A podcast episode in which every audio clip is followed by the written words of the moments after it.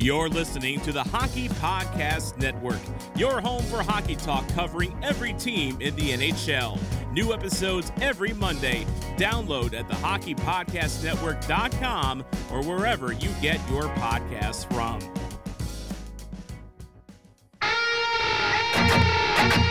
Jeroen Gitler has done it again. Stacy scores. Marlowe hammered by Ken Like I have a debt to pay to them guys. We're gonna win a Stanley Cup for them.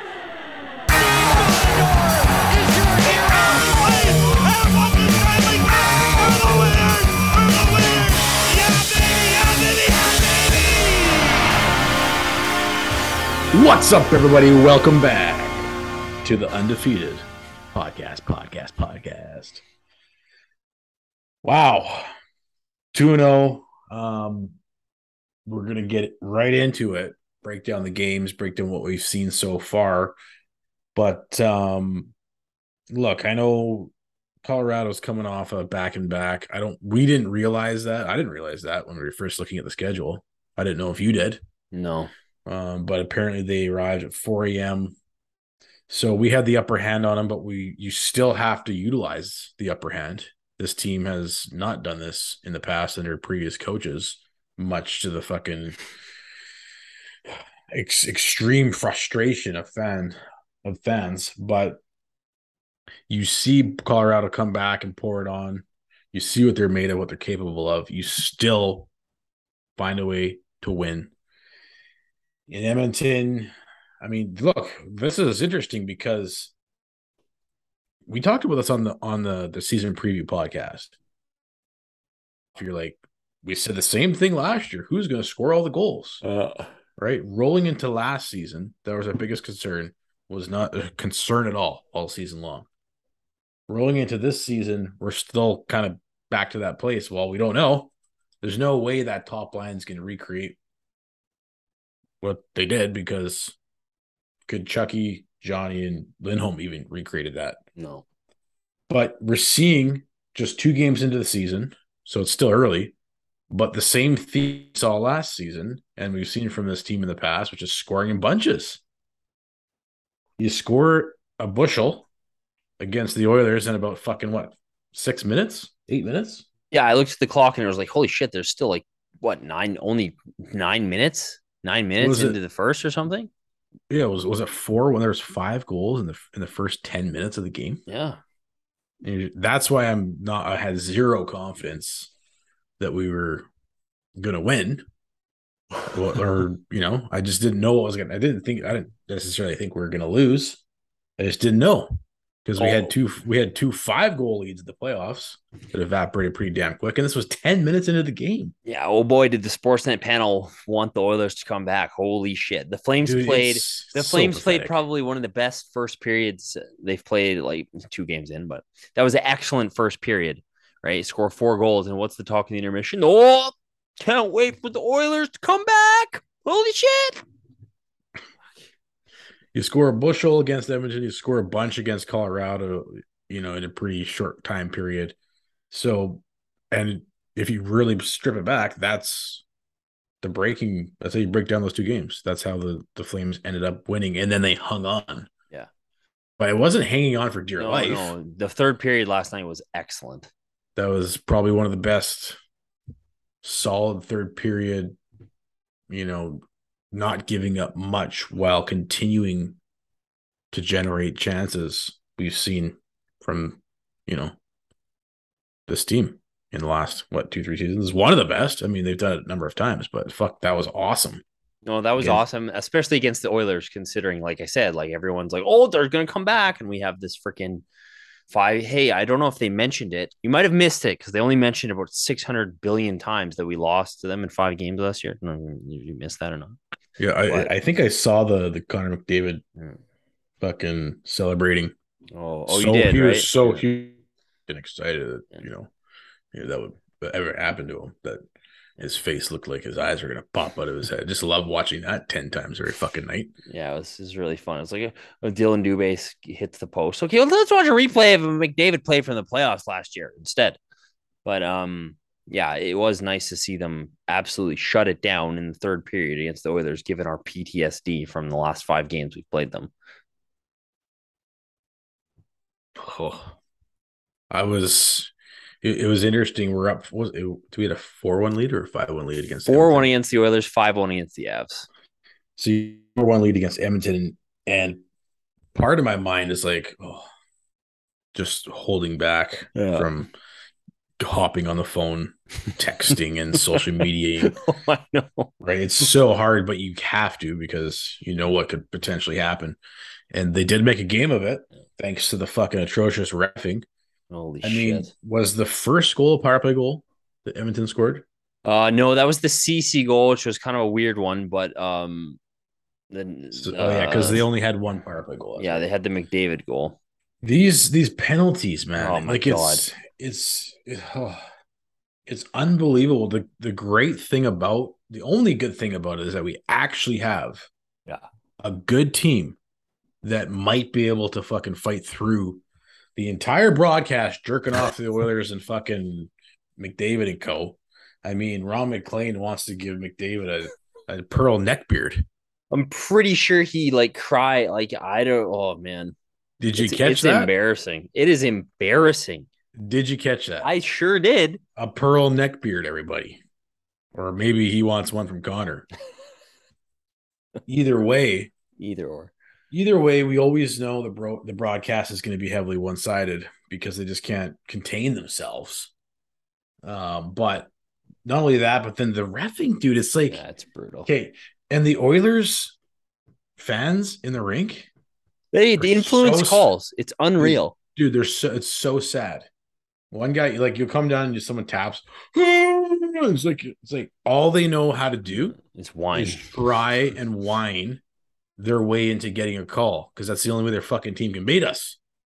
Well, I watched the Vancouver game where the Oilers came back, and it's like you can tell how these things go because you know what the Oilers suck five on five pretty much. You know, if McDavid's on the ice, so it's just like they get caved in, and it's like three nothing, and then it's just game management from the officials. Oh, they're down. We Oh God, give them power plays, automatic goal. It's just insane. who was it? Coleman? Who got Dude, the, Coleman got the, hooking one-handed- penalty. He had one-handed. It was was it hooking? They called it. It was called it unreal. It was unreal. He didn't even touch his fucking glove. So I don't understand this anymore because I get it. The hook, stick into the hands has now been called hooking for what seven years now. It's been a while, right? Everybody's adjusted, but you okay? Can you not try and lift a guy's stick from underneath his stick below his hands? You're not allowed to do that anymore, and you're not allowed to do it with one hand. Dude, it was ridiculous. And you can't even touch him, I guess. Like, give me a fucking break. Even the one before that Oh, that was, Was it- terrible. was it was it Lucic? Even Monches. Yeah. It's like Lucic. Lucic the just guy's- was pathetic. the guy is literally backing into him the move, and the guy falls. And you're just like, Cross checking. how many? How bad? This officiating want this game to get Yeah. even? How fucking bad do they want Oilers comeback right now? Well, and You that's sit- a, yeah. You're sitting there, you're like, you got to listen to the jerk off session all night long from the broadcast, and you're Mhm. watching the officiating try and fucking make it one sided. It's like, sure, if you want to call the game a certain way, I guess maybe I could do it. You got to come on here and complain about it just to fucking deal with it. Like, give me a fucking break. That was atrocious. Oh, it's a league wide problem. It's definitely more towards the Oilers and McDavid, but it's just like it ruins the experience of watching what was a good, should have been a really good game. Where it's just like you you know when the penalties are going to be called for your team, and you know when the penalties are going to be called against your team, right? It's just Oh, yeah. When when the fucking the the Flames have you by the fucking balls, okay, eh? and it looks like your team's actually kind of pathetic. That's when the fucking you start getting all the calls. Best team, the best in the league. Uh, it drives it drives me nuts. Though again, like you said, though, thank our penalty kill. Our penalty kill was gr- was great against the Oilers. I don't think they allowed a single high danger chance. I guess you could count McDavid's goal as that, but it was f- from pretty far out. I mean, wide open net, but penalty kill was phenomenal last night.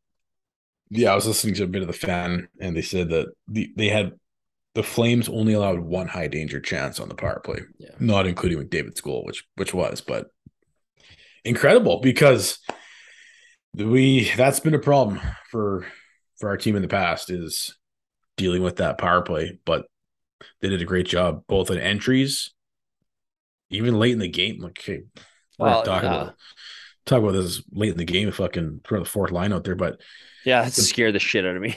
the possession, right, is Oh yeah. during our penalty kills was so spot on. Edmonton at times had hard had a hard time getting possession of the puck. Of a masterclass there on on killing penalties. Yeah, and I mean, even against the Avs, they get the shorthanded goal. It was great. The thing I think that was the most that stood out the most to me for the first two games was the fact that it felt like it felt like they didn't miss a beat from last year, right? Like the Flames didn't miss a beat in terms of what they do, in terms of how they play under Daryl. I mean, I, I know everybody's been like, you know, Weegar stole a show in in the first game against the Avs, and Kadri was awesome Oh, last night. Oh my god, dude. But I oh mean, to God. me, the thing that I was left like most impressed with was like the guys who were here last year, who Daryl talks a lot about, who those guys in that like 23 to 29 age range who need to take a step this year, like they all looked just as good, if not better, than they were last season. Andersson's been very good. Hanifin's been very good. Lindholm, Dubé, Mangiapane, these guys who were here last year, like into older guys, but Coleman and Backlund, the guys who were here and know the drill and know how to play Daryl Sutter hockey. Like they didn't miss a beat. Like they looked great. Like I- think because it was weird because the days leading up to game one, I was kind of like getting nervous, right? I was kind of like, I was kind of thinking, like, man, I wonder if this is gonna blow up in our in Brad's face and the team's face, and we're gonna be, you know, like maybe we should have just when Tkachuk and Gaudreau left, maybe we should have just gone the rebuild route and tanked for Bedard this year, right? So I was kind of feeling a bit nervous, like heading into game one, being like, I know I'm confident. I think we're good, but I'm not sure. And then they come out in that first period, and that first period against the Avs was Flames hockey. Outshot them. I think shots were like 14 to 3, had the puck the entire period. They were great. That was an excellent first period. Had them ready to go. So I think that's what I'm most impressed with is that even though there has been a shit ton of roster changeover and some guys are still finding their way through two games, it's the it's Flames Daryl Sutter hockey. Oh, 100%.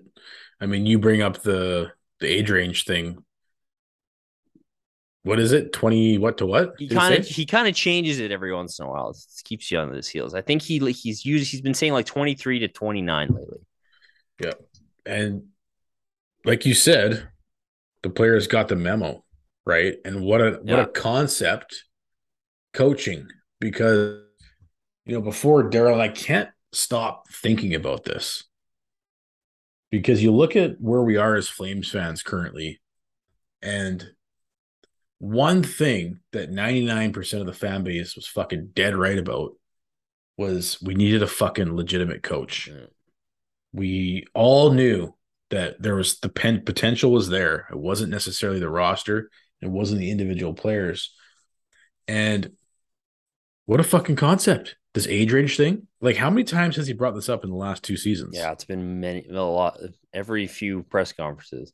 And so how many times have you heard it before Daryl? Yeah, never. Never in existence have I ever heard of this concept. And so it's obviously something that he talks to the the team about. And so if you fall within that age range, there's a clarity of what the expectation is for you. But again, it's another example of coaching. It's not up to you don't just it's like this whole thing when fucking everybody was standing up for Ward and even Gulutzan when he was it was it was obvious that that experiment needed to be fucking over. Is no every, like the people that were on the other side of the fence they were like oh no it's just the players. They need to find they're professionals. They need to find a way to just show up and fucking make it no they're fucking young. These are young men. Yeah. right? It's like a lot of these guys where where do they mature? In the NHL that's it. And sometimes it's in the later end of their career. It's like no they need coaching every step of the way. And you're seeing the impact on this team and this organization with a fucking legitimate head coach how big of an impact, Oh, impact it's totally. I think I think Hanifin and Andersson to me, and I mean you can maybe start to throw Dubé into that, but I think Hanifin and Andersson are two are the two like perfect examples of this because you know Hanifin's a guy I don't think you know I was never super high on. I was like, hey, I'm not seeing what you know the potential is there, but I'm not seeing it. How good was he last year? How good has he been through the first two games this year? Andersson had the worst career, the worst season of like any defenseman I've ever seen in that bubble year under Ward. Yeah. And Daryl's guided him back to being a top four defender. So, I mean, They, even- they both looked great against Edmonton totally. I thought, I thought and Colorado. Yeah, and I think that frick man, that D, that D.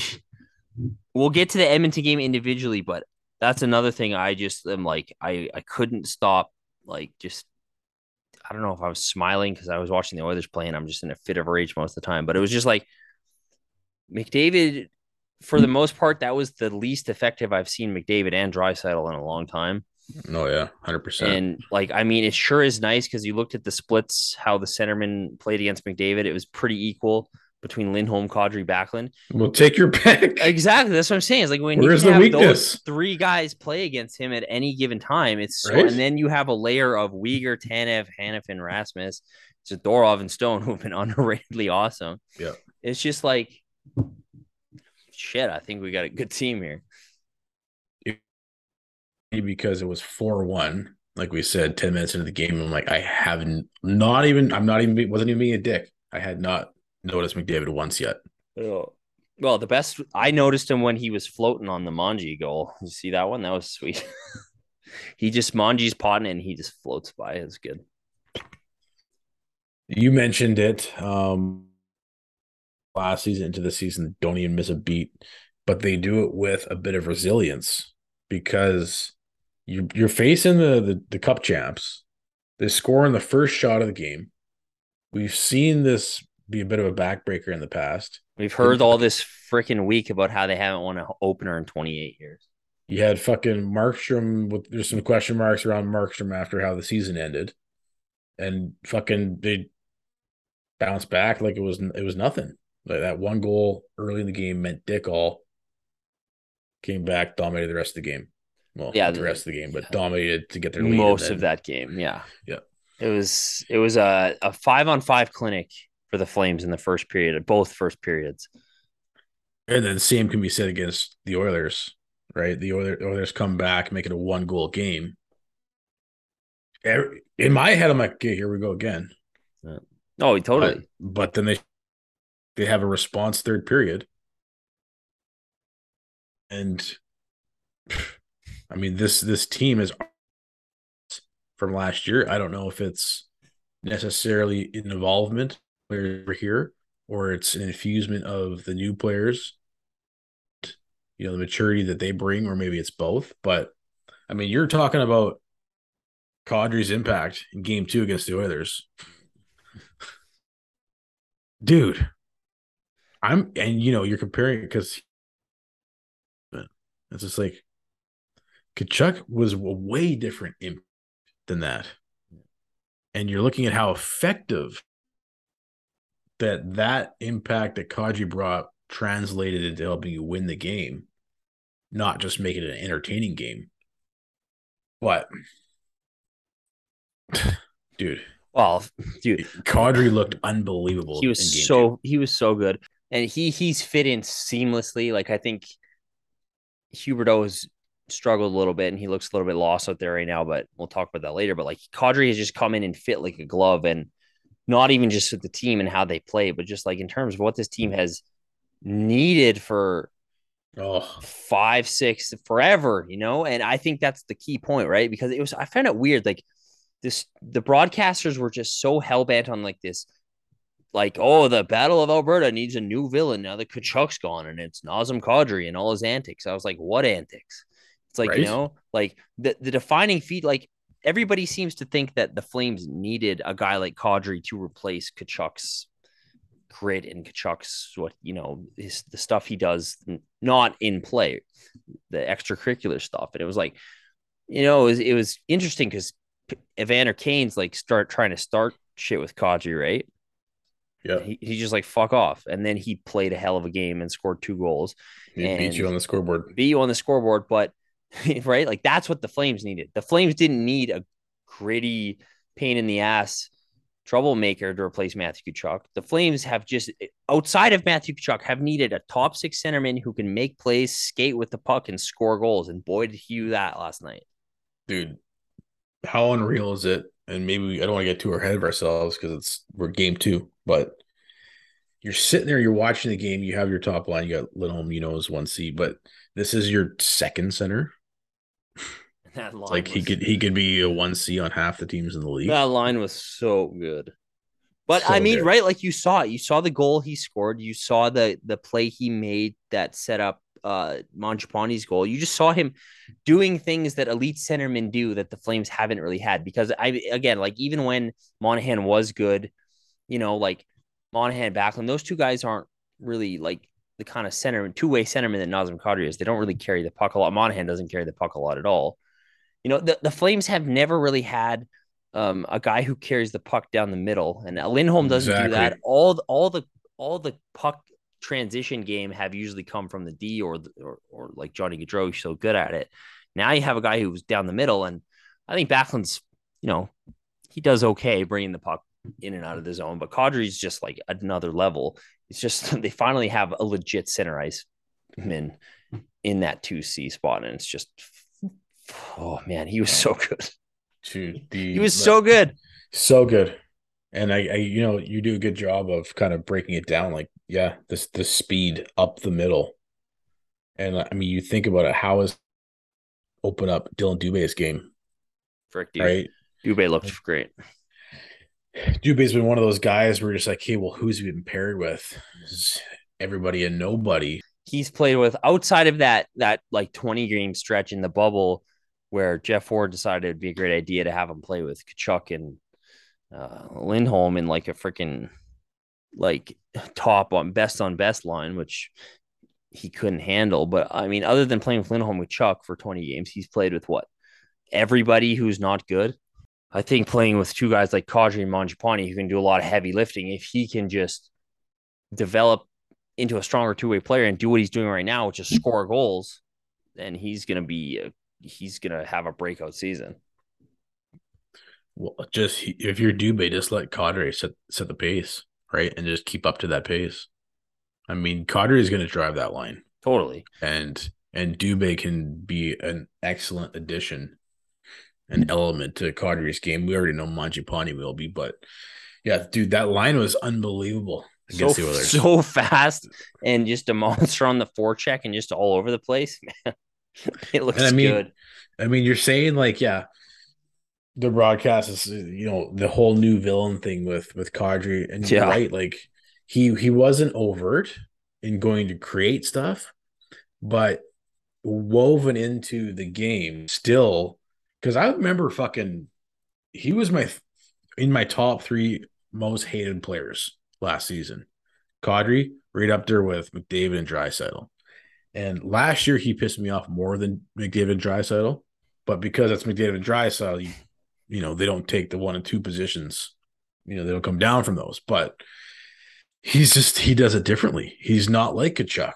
Like you saw it after his his uh his filthy goal against Oilers, how he celebrates up into the face of the crowd, right? You know, right along the glass. It's just these little things, right? I'm sure he was saying shit to Kane. I'm sure he was fucking. I'm sure he was being very effective, and it's interesting because, like you said, I don't know what the Oilers' game plan was. Going after Weegar, they're going after Yeah. They're trying to start shit, and nobody on the Flames, I mean, was like responding in any way. And you're kind of like, okay, where's Lucic? Do somebody do something. I would much rather, I will take this 20, 100 to 100 to respond. Did just put up goals. I'll take that every fucking day. Oh, Winning totally. the game at the end of the day is much more important, and it's going to piss them off. It was funny because once we were up 4 1, do you see any more antics from Edmonton? Kane Probably- disappeared. Kane disappeared. Faded into exi- uh, into oblivion after that. So I don't know. That'll be an interesting storyline. It's unfortunate we'll be with the Oilers, but I don't know. I'm kind of We'll good with it. Those games are too hard on me, anyways. It's like I'm actually good to have like three games this year. Kadri's a shit starter. You even saw it with uh in in uh the Avalanche game where he drew that penalty, but made sure he plowed over the goalie while doing it.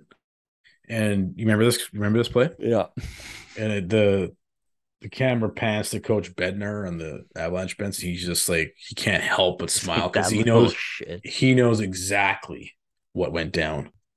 I, I, I don't want to sit here and like compare him to Tkachuk and stuff and be like, oh, I like him better now and shit because you know I watched the end of that Buffalo game the other day, and Tkachuk's out there starting massive shit, and I said that I was over him a few weeks ago, and I still miss that little prick.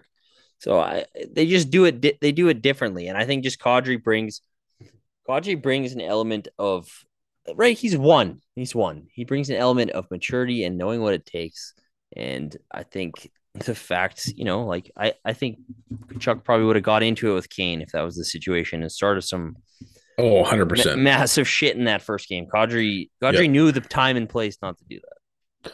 But then what probably happens next, right? Chucky starts shit now. Now it's a heated affair, and then probably just motivates the Oilers even more.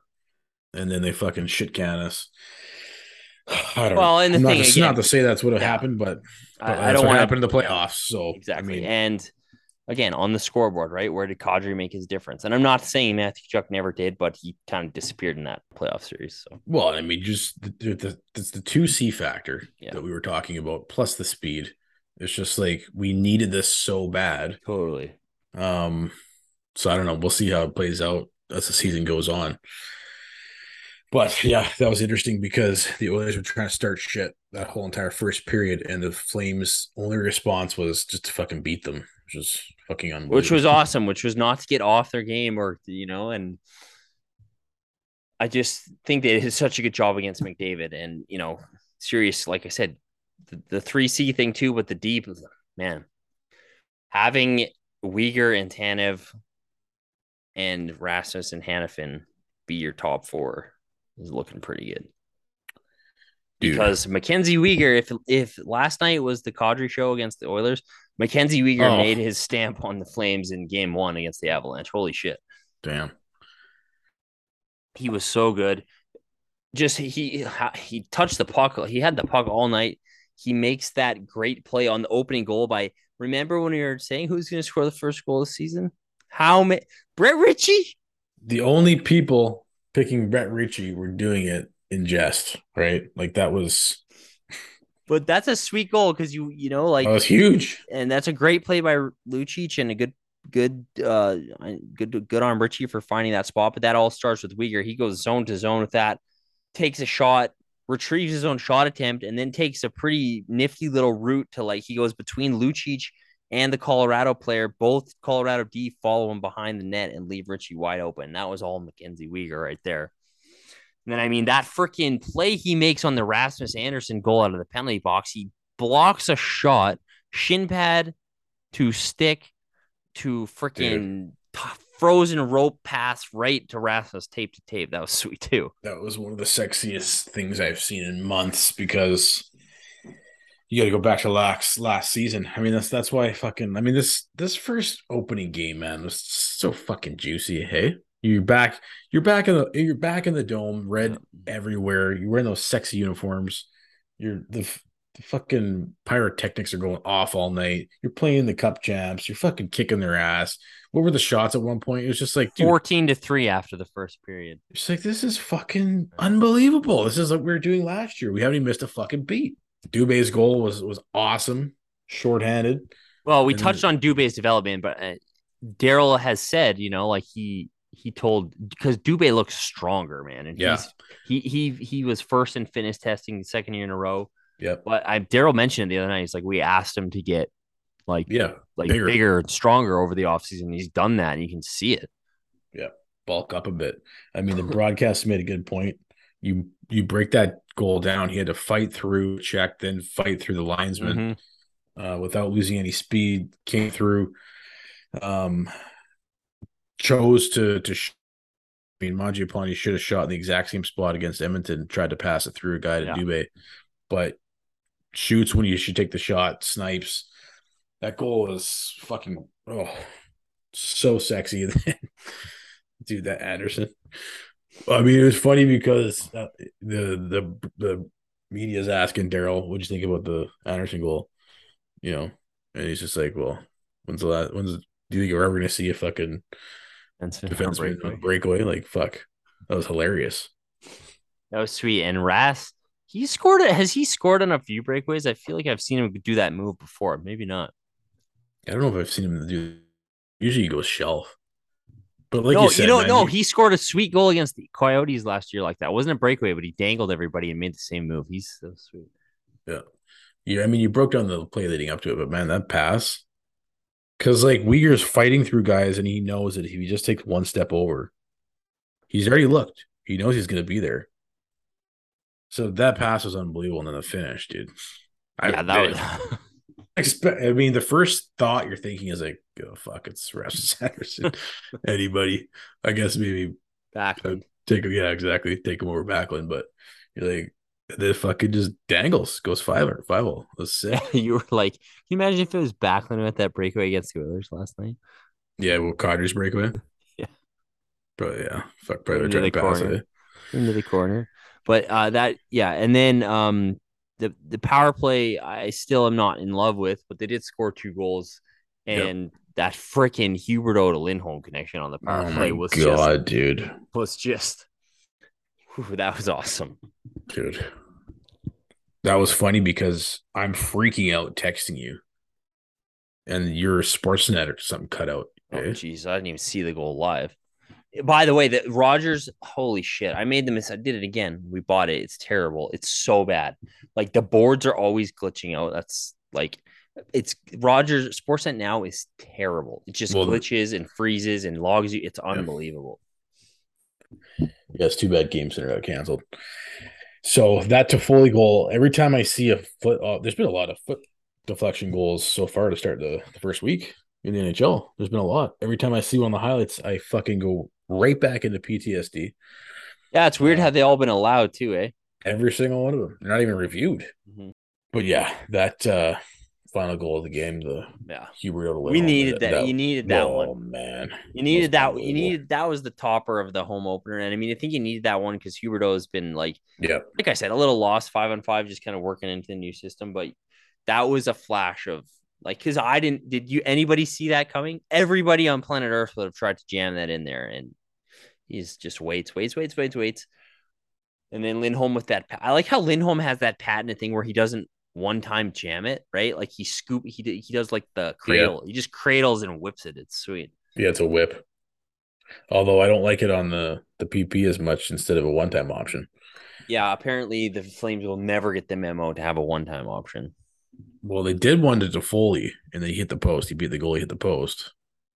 But Yeah. Don't try that again. I mean, the power play late again in the game against Edmonton looked unbelievable. Yeah, that one like- stretch. I, I th- and the thing is, did you notice Daryl actually left? He never does this, but he, please God, start. He let the top unit have an extended power play because usually you're one and done, and he gave Right. them like I think a full minute almost. well, Toffoli was a one time option there. That was the most dangerous chance. Yeah. So ho- hopefully that wasn't a fucking accident. Dude, Michael Stone. Okay, including playoffs, dating back to last season, he has 14 points in his last 22 NHL games. Dude, including playoffs dating back to whatever date you threw out there, he's been the fucking MVP of this team. no word of a lie. Like those first two goals, how like again, like because Kadri kind of took over the game after that, but what a story, man. Dude, it's unbelievable. And again, Ryan Pinder, I was right. You were wrong. eh? When we first got him from Arizona, yeah, I'm like, way back in the day. it was like he has a really dangerous shot because he was he, this is Michael Stone how he plays. He blasted, he blasted, he blasted. Our PP was struggling hard. And I was like, Do you think they should try him on PP? He's like, No. He never played PP in Arizona. Why would he play PP here? He's got a fucking bomb. Dude, why don't they have him set up? Not even at the point. Have him set up on the left flank and just fire one timers. It doesn't matter where he sets up. Like The fucker, dude, when he gets it, his he's wind, he's got such a fast wind up for a slap shot, and it's like he's skating ten feet into it. That's how hard he shoots. You see the fucking clock on that thing? It's like a, over. It's over hundred miles an hour. freaking ray heat seeking missile, that thing. It's like Zdeno Chara skates in from the red line with all his momentum, has all the time in the world. This is in the skills comp. Fires at fucking under 100. Michael Stone's fucking getting a quick pass on his back foot, ripping it over 100 miles an hour. This guy on steroids? Maybe that's his secret. right? That's why I don't know. But like, dude, he's such a threat on the blue line. He's the biggest threat we have on the blue line. And again, I always love defensemen in my own zone that actually want to break up a play with a body check instead Yeah, of fucking totally old school. Yeah. But uh that was so fitting that Backlund scores the first goal Did against you these- see? Did you see him giving it to them, the fans in the front row? no on a celly. Oh yeah, I missed it. Yeah. All that was. Remember when the those freaking losers were harassing him and Manji in the elevator? Did you see this clip? I don't know if it's real or if someone dubbed the audio, but did you see this clip? What? It's going around social media of the Oilers apparently coming off the Oh, okay. So what this is? This is from years ago. Yeah, this Oh, is so back in Rexall Place. They used to have to walk through the concourse to get to the dressing room. Yeah. and it, it was in the middle of one of their like, I don't know. They had ten million years where they lost like seventy games. Yeah, name your season. Yeah, I don't know if it was 13. I don't know. Pick any time between like 1999 and No. 2015. One, two, three, four, five. But yeah, they're just I getting can the sh- they're just getting the shit boot out of them. It's amazing. okay, yeah, because I was going around the. Uh, for my first thought was like, this can't be real. No, that, that that's real. It's from from a long time ago, but it's real. You gotta love the Oilers fans. Yeah. Throwing a jersey all, toss. All they can do is count to five. That's all they. That's all they know how to do. And and again, my whatever I threw out there in preseason rings true again. If you lose, Yeah. they berate you. Mhm. When you beat them, they still berate you. Like there's there is no off switch. No. There's no shame. Yeah, they have zero- they have no shame. They're like posting before the game memes about how the, the Flames are scared to play Markstrom and they're gonna light Vladar up, and then their freaking prize offseason goalie gets lit up, and they're just like they don't they have no shame. They have zero shame, and they just go four one four one. Oh, good. You can count. Yeah, just a five though. Just a five. See, it's always up to four to one. That's about it, or five. They, they can't go any higher. That's all they were taught in school. Okay, we're gonna count to five again, everybody. How how as while we're on the Oilers thing, how bad is that Wayne Gretzky Connor McDavid MGM commercial? dude? Could you get any more cringe? No, Wayne Should Gretzky. you be golfing? Oh, man. At least Gretz was okay for the first half, and then Connor just McDavid is McDavid is the cringiest pro athlete of all time. of all time. Like it's true. He's so bad. He's going to go down as one of the top 10 athletes of all time for their sport and will forever be the cringiest It's just brutal. for eternity. Not to mention he's fucking butt ugly, but Yeah. I don't know if we've mentioned that before. yeah, probably probably not. It's probably the first time.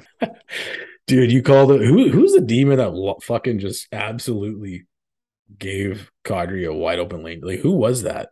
Oh, it's Brett Kulak, our old pal. Oh, He Cooley broke his doing us- ankle there. doing us a favor. Eh? We Still flame at heart. forgot how to skate backwards, eh, Brett? I guess the other thing we didn't talk about is Vladar was really good. Yep. Skinner was really good when he Oh, Skinner in that was third- Skinner was freaking awesome. the two goaltenders in the third period. That was a clinic, dude. Hockey fans, it's finally time to hit the ice again, and thanks to DraftKings Sportsbook, an official sports betting partner of the NHL, you are in for a great season. New customers can bet just five bucks on any team and get two hundred bucks in free bets if they win. You can turn small bets into bigger payouts with same game parlays. You can combine multiple bets, like which team will win, how many goals will be scored, and more for your shot at an even bigger payout. So download the DraftKings Sportsbook app now. Use the promo code THPN, bet $5 on any NHL team to win in their game, and get $200 in free bets if they do. That code is THPN at DraftKings Sportsbook, an official sports betting partner of the NHL. Minimum age and eligibility restrictions apply. See the show notes for details. Um, no, he he was really good. Like the Flames, the Flames press hard, and I mean they hit a few posts too, so he had a bit of luck. But Yeah. he was he was really good. But Vladar What's- Vladar made the say like, and that's the other thing. Everyone was like, "Oh, he's not starting Markstrom because because it's the Oilers." And I mean, you know what? Like if I, knowing Daryl, I kind of think that might have actually been part of it. Um, he would never say that publicly. He wanted to downplay it as much as he, he could, but he does. Like he, part of his methodology with netminders is playing, like not playing guys who they haven't had success against. I mean, I've heard him talk about that before. So, um, That's what they do in baseball. yeah, like why would you? So I I'm not like thinking, oh, J- and did you see Markstrom's pressers from the day before? Like, dude, dude, dude is like if you're worried about Markstrom, I I I I don't know what to tell you. I'm not worried about Markstrom. So I thought it was a great move. Daryl says he wants to give Vladar into a game a week this year, which is awesome. I thought it was awesome getting him in right away. Yep. None of this dumb bullshit of like, hey, let's because if you wait, you're gonna wait forever, right? It's like, well, we have to play Markstrom against Yeah. the Oilers, and it's the next Remember game. Ward? have- yeah, I do. Wait like 30 games. It's just like you can't. You have to put him in eh, on schedule. So make a schedule and stick to it. So I'm glad to see him getting him in early. And he, like, dude, did he not earn a start of the first two games in preseason? He was the best player on the team by a freaking mile. So good call by Daryl, and he was great. Do you want to put that uh, Markstrom clip in there? Oh, yeah. Fucking grilled by the media. I'm gonna put it in right here. feel that way, like two statement games right off the top to start the season, or No, two points yesterday, and then we play for two points tomorrow. There's been talk in the room about, you know, not letting what happened last year for the team where they opened the game up a little too much. Has that been talk in the room at all? No, I think uh, more reporters and media who dwell in the past. Uh, You've been pretty open about the frustration of the second round last year in the playoffs. Is, will that be in the back of your mind tomorrow as you face the Oilers again? Game two of a new season. Media who dwell in the past, dude. Dude just fucking stares him down too, eh? See that? This is like, his- dude, if you're looking at the clips, it's on both the social medias, but Yeah. Markstrom eye Markstrom's eyes look like they're gonna pop right out of his fucking head, especially when he stares down for uh, Francis. Fucking fantastic. Yeah, that was great. I like that side of Markstrom. Yeah, give me more of that, please. Yeah, that was awesome. So Kadri has a money goal. Mangiapane, our boy. How cool is it? You're watching Mangiapane. I know. Scores his goal. you're like, yeah, we just talked to this motherfucker. Yeah, I was like, "There's my freaking buddy." Yeah. Hey, yeah, we just had him on. Hey, yeah, Yeah. no That big was deal. sweet. It was fucking awesome. Yeah, that line has impressed me so much. And again, like you know what Monge is gonna do, but I I just maybe kind of forgot how good Kadri was. Cause you know what, like, man, he's good. Well, I don't even know if I knew exactly how good he was, Yeah, but I- fuck, man, like shit. At, Like- at this point, you're like, when is that going to become the top line? Right. Oh, totally. Because the top line has been lackluster to say the best at five on five.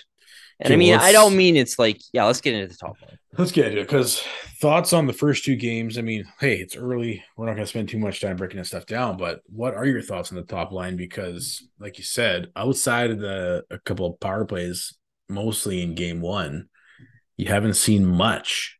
You haven't seen much. Yeah. It looks like a guy who is playing, who's played his first two games on a new team in Huberdeau.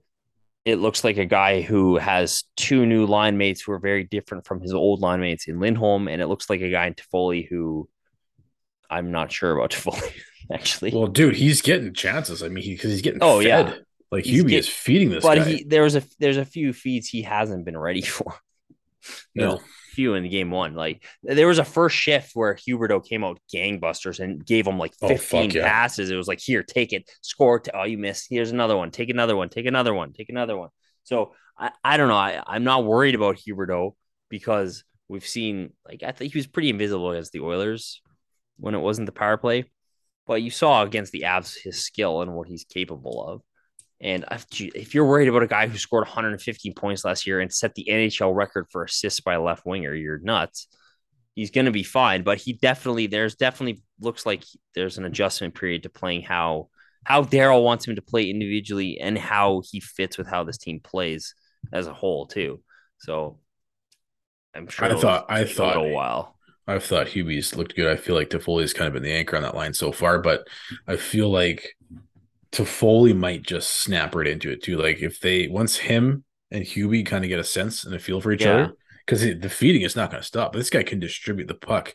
I mean, he the way he distributes the puck is no, it's completely different from how Johnny Gaudreau does and did.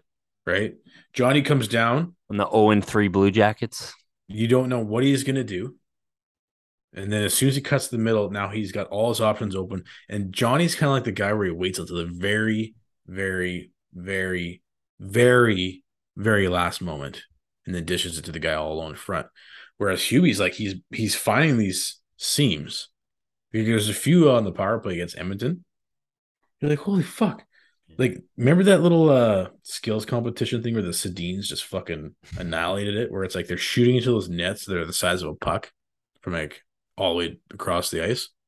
Dude, he's like finding these little tiny seams, cross ice creases, cross ice passes. I mean, they're like there was zero room on a way to get through. Like he's he's actually impressed Yeah, me the way he's he- distributing. It's it's kind of like he forces a pass, whereas like most people you'd look at that and be like, that was a forced pass that you shouldn't Yeah, have made. they but got it's they like, got turned over. but he gets it through. he gets it through. Yeah, that's what I've seen so far from him.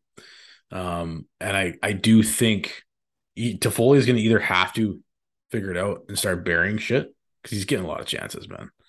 Um, but he might just be a bit of an anchor. We'll see on that top line. Yeah, I think maybe like I don't know, like obviously you notice a difference not having Tkachuk, a guy like Tkachuk on that top line. I think because you know, like Huberdeau and Gaudreau do a lot of the same things, but you know, having a guy like Tkachuk, who that's why I think that line worked so well together last year. Not so well. That's why I think that line dominated last year was because of the addition of Tkachuk, a guy who is so good along the boards and is so good at maintaining possession in the offensive zone, just like keeping plays alive in the corner and everywhere in the offensive zone. So you, you don't have that element from a guy like Toffoli. That's why I've always been like, okay, maybe a guy like Mangiapane would be a better fit up there if you're trying to have a more dominant first line. But Yep. um, we'll Well, see. if- It's been two. It's been two games, and you know Huberdeau's going to be fine. You know Lindholm's going to be fine. It's just a matter of like if Toffoli can come make it work. Well, you hope that he does because that line would be fucking money. Yeah, but and I mean, like if Toffoli plays the entire season on that top line, I don't see how, how he, there's no way he doesn't score 20 goals. Oh yeah, eh, it's probably like, you know, maybe Galaxy braining it a bit. It's like Toffoli's a good finisher. Huberdeau is one of the best passers in the world, so Yeah. it's a fit. Yeah. We just haven't seen a lot of chemistry Yeah. outside of some sick power play. But you know, if Toffoli doesn't work, I agree. Just put Monge up there, and then maybe Coleman needs to go up to the second line because Yeah. Toffoli, Yeah, Toffoli with Kadri and Dubé, I don't know about that either. Frick, I keep forgetting about the Co- Coleman line because it's like, man, it's just like oh, dude, rolling one- those three lines Oh. out is like, and I again, I thought the first line kind of, I don't know if they were invisible, but they they were kind of invisible five on five against the others, But like those two, those the two three lines were great, and the fourth line was phenomenal too. Actually. right? There was one moment I think in the third period, deep into the game, where it's just like McDavid can't get anything going, and like, oh yeah, here comes the fucking third line shutdown line. Here comes Blake Coleman and Michael Backlund. Yeah, have fun with that. Well, have fun with that line. Right? it's like finally Yeah. you could you could utilize Backlund in that three C. Totally. asking for that forever. Yeah, they just Well- came. They just came in waves. It was awesome. What was your thoughts on on Daryl rolling out the fourth line? Because they did. There was one shift. Oh, yeah. fucking dominated. They just But- hemmed him in for like two minutes. It felt like. Yeah, but then he had him right back out there, and it was it was a different story after that. But Oh, yeah, he, had, he was playing them late in the game, dude. It scared me. I I think there was like a minute fifty on the clock, like one goal game, and Ritchie Lewis and or Yeah. Ritchie Rooney and Lucic were out there, and it did definitely scared me. But Yeah. I mean, I think Brett Ritchie had like a ninety six expected goal per to share last night. Like it's just nuts. So, um, no, they've been good. I mean. Lucci, you know you're gonna get a Lucic, you know you're gonna get a Ritchie. I thought Rooney's been fine. At least he's fast. Um, you know what? Like I like Trevor Lewis, but I do think that line would definitely benefit from a stronger, you know, a stronger third to Backlund and Coleman. So yeah, yeah. there was one shift against Edmonton where that fourth line, they uh I think it was in the third period. They kind of set the tone. They just fucking got the pucks in deep and was cycling and throwing bodies around and just like, yeah, dude, this is fucking excellent. Yeah, because it was like maybe Daryl was sitting there looking at ice time, right? Because everybody's doing heavy lifting. You throw them out there, got the freshest legs. They were really good in the third period. Yeah, they were really good. He's he does that before the fresh leg things for sure. Um, and I mean, people complain about it because sometimes I I remember there was a game last year where he had done that. Remember, I think he had the Lewis Lucic Ritchie line out, and they got scored on late in the game. Um, but yeah, he's known to do that. Yeah. I mean, I guess we're just kind of talking about individual guys. We've talked about Stone for sure, but I thought Zadorov's had a couple. Of, you you you pointed this out too. Zadorov's had Yep. a couple of really solid games. Yep. Low- Dude, across low- the board, I think everybody's been like just solid. Like, sure, Huberdeau hasn't found his level through two games yet. Toffoli hasn't clicked with him yet, but that's about it. Everybody else has been like, yeah, they've been really good. Yep. So we got Vegas, Buffalo, Carolina this week. The Vegas is going to be a good test. I mean, yeah. the, Color- the Colorado they came in a little bit tired, obviously, um, but it's still Colorado, so it's a big win. Oilers, fuck, does great. I think Vegas is what are they three zero? Dude, they're looking good. Jack Eichel's looking good, man. It'll be cool to see how we match up if we end up beating them. Like, how cool it would it be if we dominate them, dude? Well, I, yeah, I always like playing Vegas because, well, not like I always am curious to see how the Flames fare against Vegas because Daryl always talks about them as a team that's like a prototype to winning. They're big, they're strong down the middle, and I mean maybe not so much anymore, but they have a great D and they're still big and really tough to play against. So they're three 0 they're rolling, and uh, they're still to me a really good team, despite everybody forgetting how good they were because they sucked last year. So I frick man, is that on home? Yeah, that's on home ice, right? Yeah, okay. We usually fare okay against them on home ice, but Yeah, it's true. We suck in Vegas. uh, we haven't won in Vegas yet. Still haven't? Pretty sure. Oh boy. So okay, and then you got Buffalo. They're one and one. I don't think anybody's picking them to be a looking to do much this season, so that's a must-win game. Yeah, you got to win that one. Carolina's two and zero. They've Carolina's looked, they've looked pretty good. Pittsburgh. Yeah, it's gonna be it's gonna be a it's gonna be a telling week. But if they play if they play like they played in the first two games, then Oh, you're gonna win more often than not. Yeah, we'll be happy. All right, man. Anything else you want to cover? Uh, the Wranglers played their first game today. Did you go? Uh, no, I watched it. I was gonna go, but then there weren't any like good seats left, so it se- it was like a sellout almost. So, um, it was kind of fun to watch. Like AHL hockey is a different beast. There's a lot of mistakes, so the games are high scoring. It was feisty. Matt Phillips, they lost six five. They, they didn't play very good in the first period. They sucked. Dustin Wolf was great. Phillips looked good. Had a goal. He have two goals. He had two goals. He looked good. Um, the Jeremy Poirier looked really. I know he's a bit of a.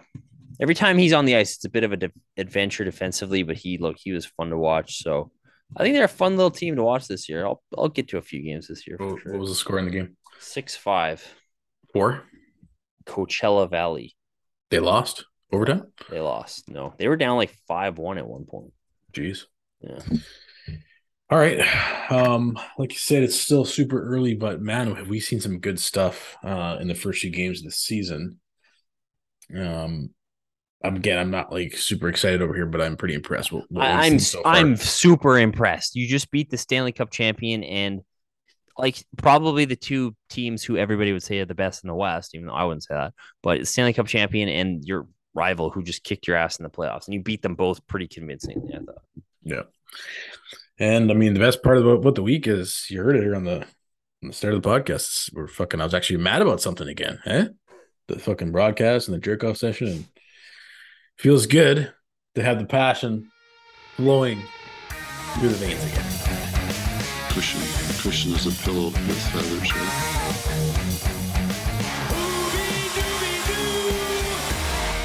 You know, for everyone that thought I was a liability in the playoffs, you can kiss my ass.